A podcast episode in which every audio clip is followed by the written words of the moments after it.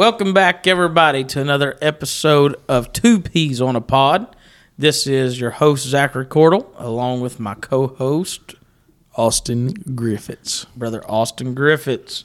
Our last episode, we ended it talking about the importance of getting saved and what it takes to be saved. And we was talking about the blood. And uh, well, that's what we ended the episode on. And so we decided we'd do another episode on that this week for you all. And uh, we got to talking about the blood. And really, the blood, Brother Austin, is throughout the whole Bible, isn't it? Yes, it is. We just wasn't done, was we, Brother Zach? No, we wasn't. Do we have to say brother when we're on a podcast? No, we do not. I mean, we're brother in laws. Brothers in law.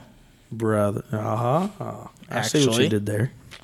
It's the correct way to say it. But that's all right. That's all right. Better than brother outlaws. But we talked. Oh no!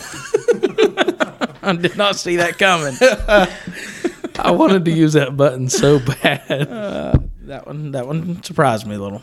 My wife will like that one. Yeah, I bet she will. um, anyway, let's get back to where we were headed here. We got to talking about the blood, Oh yeah, the blood. and we wanted to continue on that subject here for a little while. Yes. So you mentioned that the Bible from front to cover is about the blood, and that is absolutely correct. And really, to fully understand the the blood of Jesus Christ and the plan of God, you've got to go to the Old Testament. You've got to go back, and Hebrews is one of the best. That's Um, New Testament. yes, it is. but Hebrews is one of the best places to read about the blood when it refers to the Old Testament. And the Hebrew writer tells there in uh, Hebrews chapter 9, verse number 7, talks about, and into the second, with the high priest alone once a year, not without blood, when he offered for himself for the errors of the people.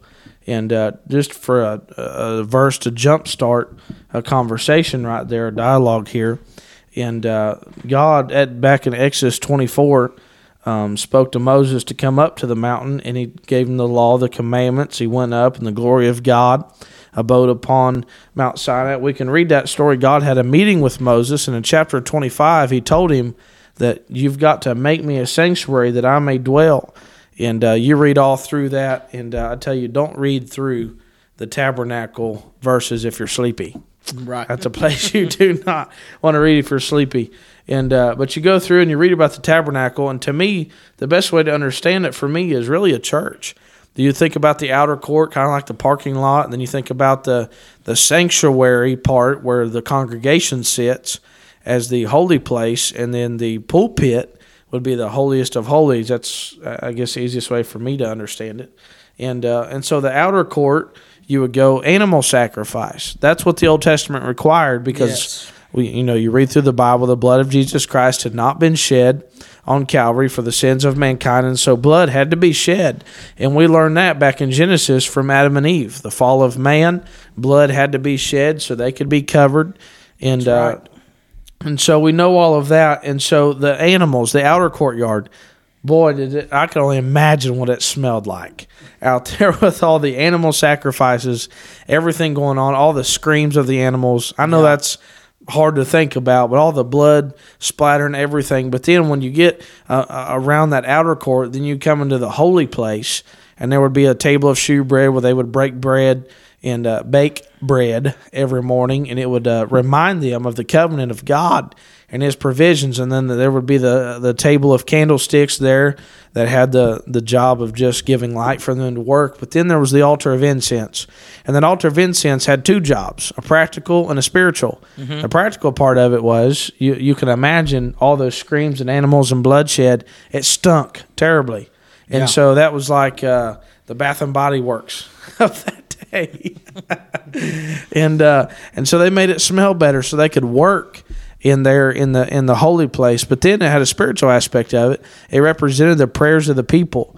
And uh, and so that was through the first veil, and then the second veil, you come into the uh, Ark of the Covenant, the, into the holiest of holies, and uh, and there there was the mercy seat that rests upon the ark of the covenant, and that's where the the text there in Hebrews nine preached from that text many times about how that high priest would go behind the second veil, and I'll mention the veil in a moment, and how he would take that blood and he would sprinkle it upon the mercy seat. And it was when the high priest walked out untouched, walked out, he nothing wrong with him. They knew their sins were atoned for. And so they would tie a rope around his foot, around his leg, and so that if you know if that priest wasn't right himself, he'd be struck dead. And so nobody could go behind the second veil Right. but the high priest. And so then you keep going and uh, you talk about the, the veil, and this is just awesome stuff when you just read and study about the veil. But the veil was no shower curtain, it was no bed sheet, it was not any kind of anything like a blanket. But uh, Jewish history and commentators tell us that it was about 60 foot tall and 30 foot wide and about four fingers thick, which is roughly guesstimate four inches. And so this was a humongous curtain. You couldn't just go up and rip it like a piece of paper, and uh, so you couldn't. It took hundreds of priests to hang it there on the on the veil. And so there was a first veil and second veil, and there's so much you could say. And uh, but that veil is so important because that veil, that word there, means separation from God. Yeah. Separation. And so you couldn't come to God. You was a you sinner. couldn't. You couldn't come to God. And so I've often I've often said this. I said, you know, we, we run church vans and air conditioning and uh, and, and heat and padded pews. I mean, we do everything we could possibly Yeah. do to make a sinner comfortable. And I thought people couldn't make it in the Old Testament. No, they couldn't. I thought people could not make it. And the could you imagine going out and getting you an animal and however far you lived and, and taking it to the priest, and then the priest didn't even know your name. You couldn't call him up in the middle of the night and bug him half to death to to pray for you or whatever. You know, Yeah. things were just so much different. Yeah. He didn't know your name or your birthday. He, he had too much too much to do. Too many people uh, to to too many people to do his job and sacrifice animals and things. But one of the most awesome verses there in Matthew uh, 27 says that when Jesus was on the cross and he cried out, "It is finished." That the Bible says when he had cried out again with a loud voice, he yielded up the ghost. Now you you look at that, you know, and you'd think this is common sense, really, but he yielded up the ghost. He surrendered himself unto Right. death. That's impossible. You know, we got we've got hospice nowadays. We've got different things where you you, you pretty much know when somebody's going to die, but nobody knows the exact second that you're going to die. Right. Nobody knows it. You can't surrender. You can't just give up and death take over. We don't have that ability, but he did. Yes, he the did. Son of God did. He gave. He didn't die of asphyxiation like some might think. And uh, one of them is a pastor in in uh, California by the name of John MacArthur, and he thinks that he died of asphyxiation. And that, that's simply not true. Yeah. That is not true. That is not the Bible. He yielded up the ghost. He surrendered himself unto death. It is the blood. It's always been the blood, and it's always going to be the blood. Yes, it is. And uh, and so you read that, you know, it all started with the tree. Sin came in this world because of what happened with the tree, and sin. Um, Jesus Christ died on the cross for sin on a tree. Yes. And uh, and so, anyways, the veil in the temple it says, "And behold, the veil of the temple was rent in twain from top to bottom."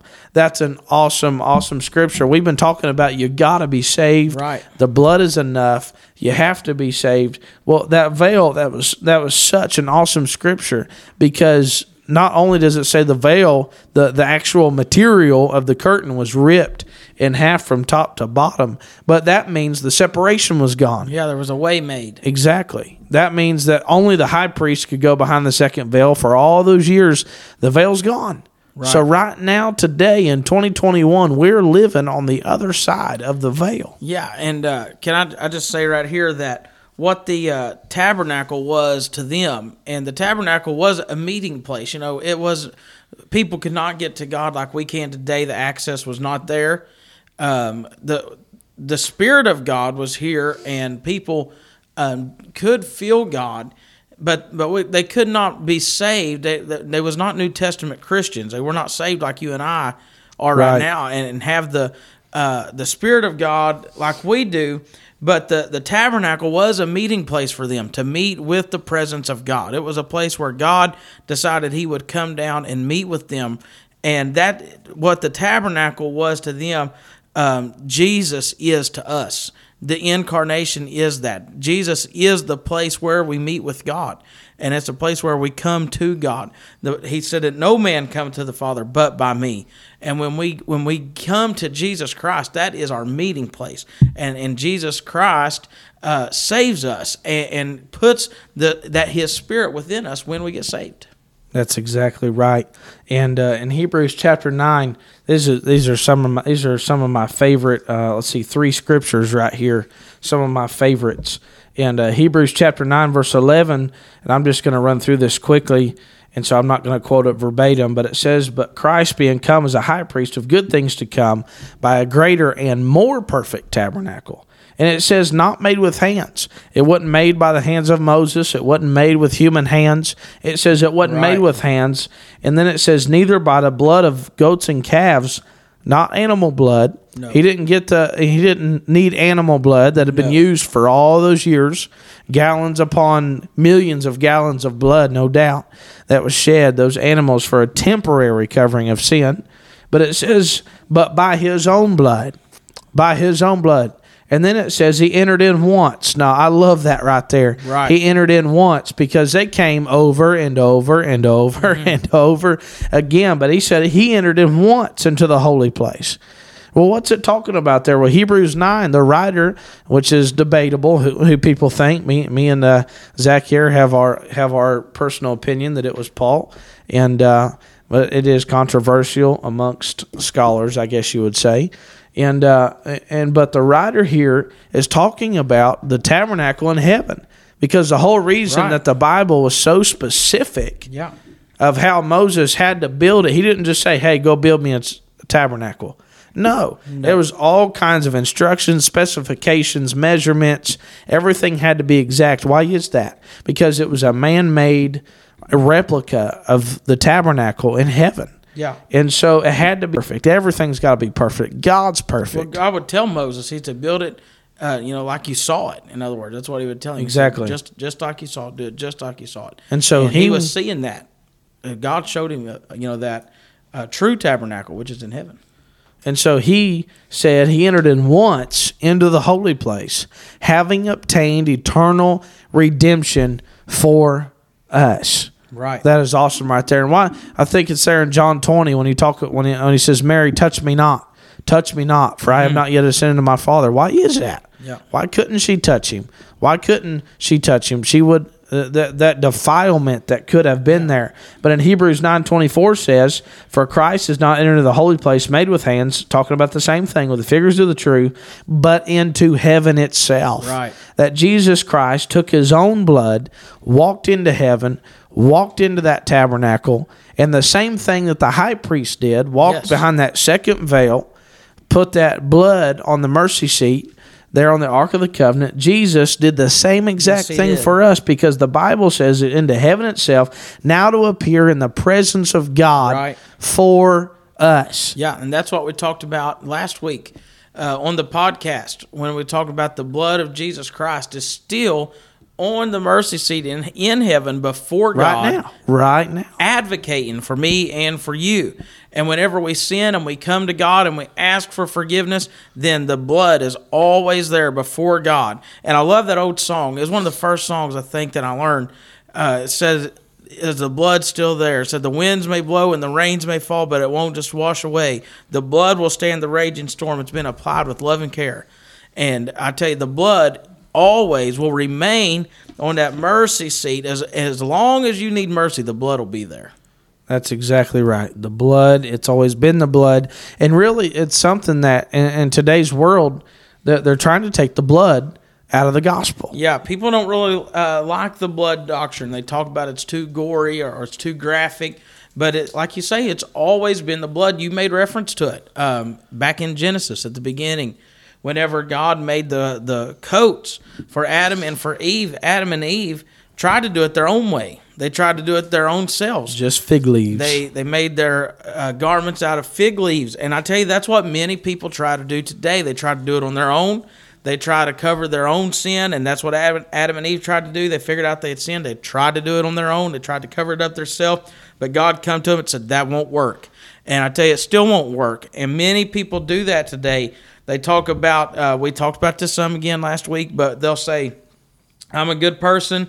I go to church on holidays, on special occasions, this and that, but I tell you that won't work. But what did work was what? Was the blood. When God come to him, Austin made reference to it already, and he, he told him he, he called him out from the fig uh, they was hiding in the trees uh, the they had been made master over the trees, but then they was hiding in the trees, and God went to him and he said, "Adam, where art thou?" And when Adam came out and and he stepped out before God in his fig leaves, then God clothed him himself with permanent clothing. You know, the fig leaves would never last when they was cut off from what the tree that they took it from, the plant they took from. We all know what happens. Then that dies. After a while, that dies. That won't last. And I tell you, whatever you're co- trying to cover yourself with, that won't last. That will not take you. But when, when Adam stepped out and God took his part and he made him those garments out of those uh, those animal skins and shed that blood, then he was covered.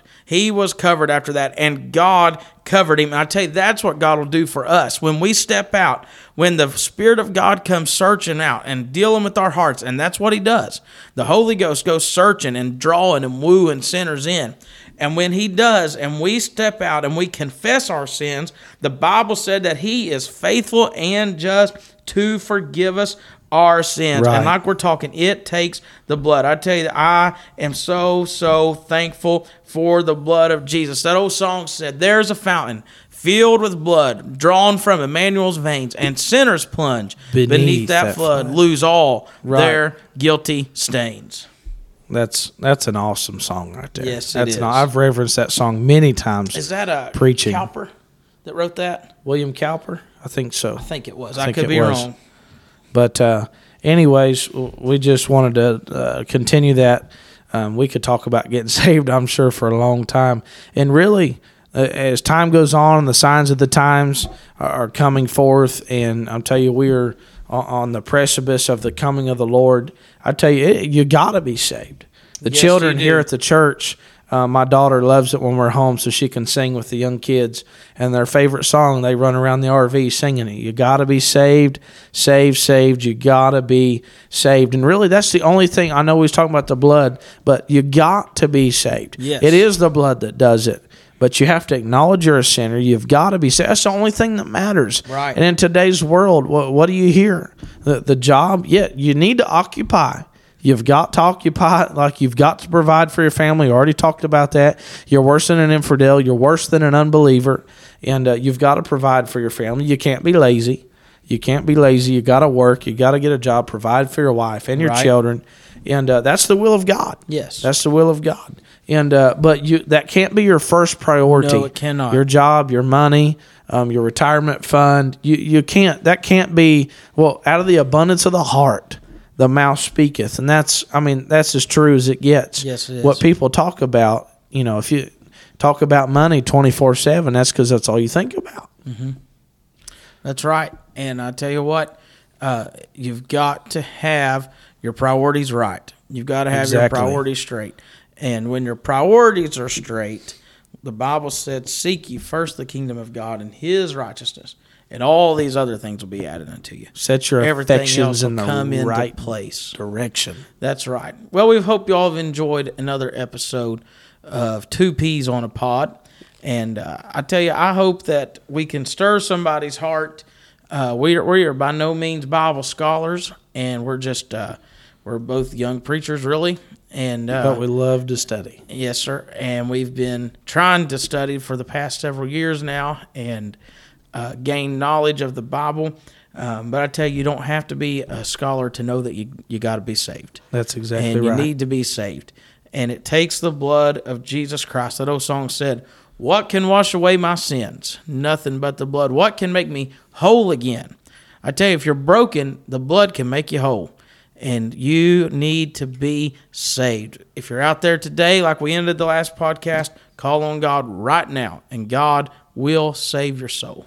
That's exactly right, and we just wanted to go on uh, with a little bit. We're a little we're cutting it short today because it's kind of a part two of the last uh, episode, but we just felt like we wasn't done, And uh, the, I'll tell you, the blood's enough. The Bible is bloody from Genesis to Revelation. It's about the blood. The Bible is a book about Jesus Christ. It's all about Jesus. Yes. Jesus, Jesus, all about Jesus. And uh, I tell you, that's how we're going to make it, is by the blood of Jesus Christ. And anything else is false doctrine. The Bible, from cover to cover, is about Jesus Christ, and uh, that that's it. That that's it. And if we could, if if this podcast, and we're going to do a lot of lighthearted, lighthearted stuff, and uh, but we're two young preachers that are very very passionate about what we believe, and we're very passionate about the Word of God, and we love preaching. That's one thing we have a lot of things in common, a lot of things we don't have in common, but one common denominator is we love the Word of God and love preaching. And if this Yes. podcast, if just this episodes could see one soul come to the Lord, would it be it'd be worth every second. Amen. So we hope you enjoyed the podcast. Again, this is Two Peas on a Pod with one of your hosts, Austin Griffiths, full time evangelist, and my co host, Zachary Cordell, assistant pastor. We'll be back with another episode, and you have a blessed week. We are your two young men living an old time religion.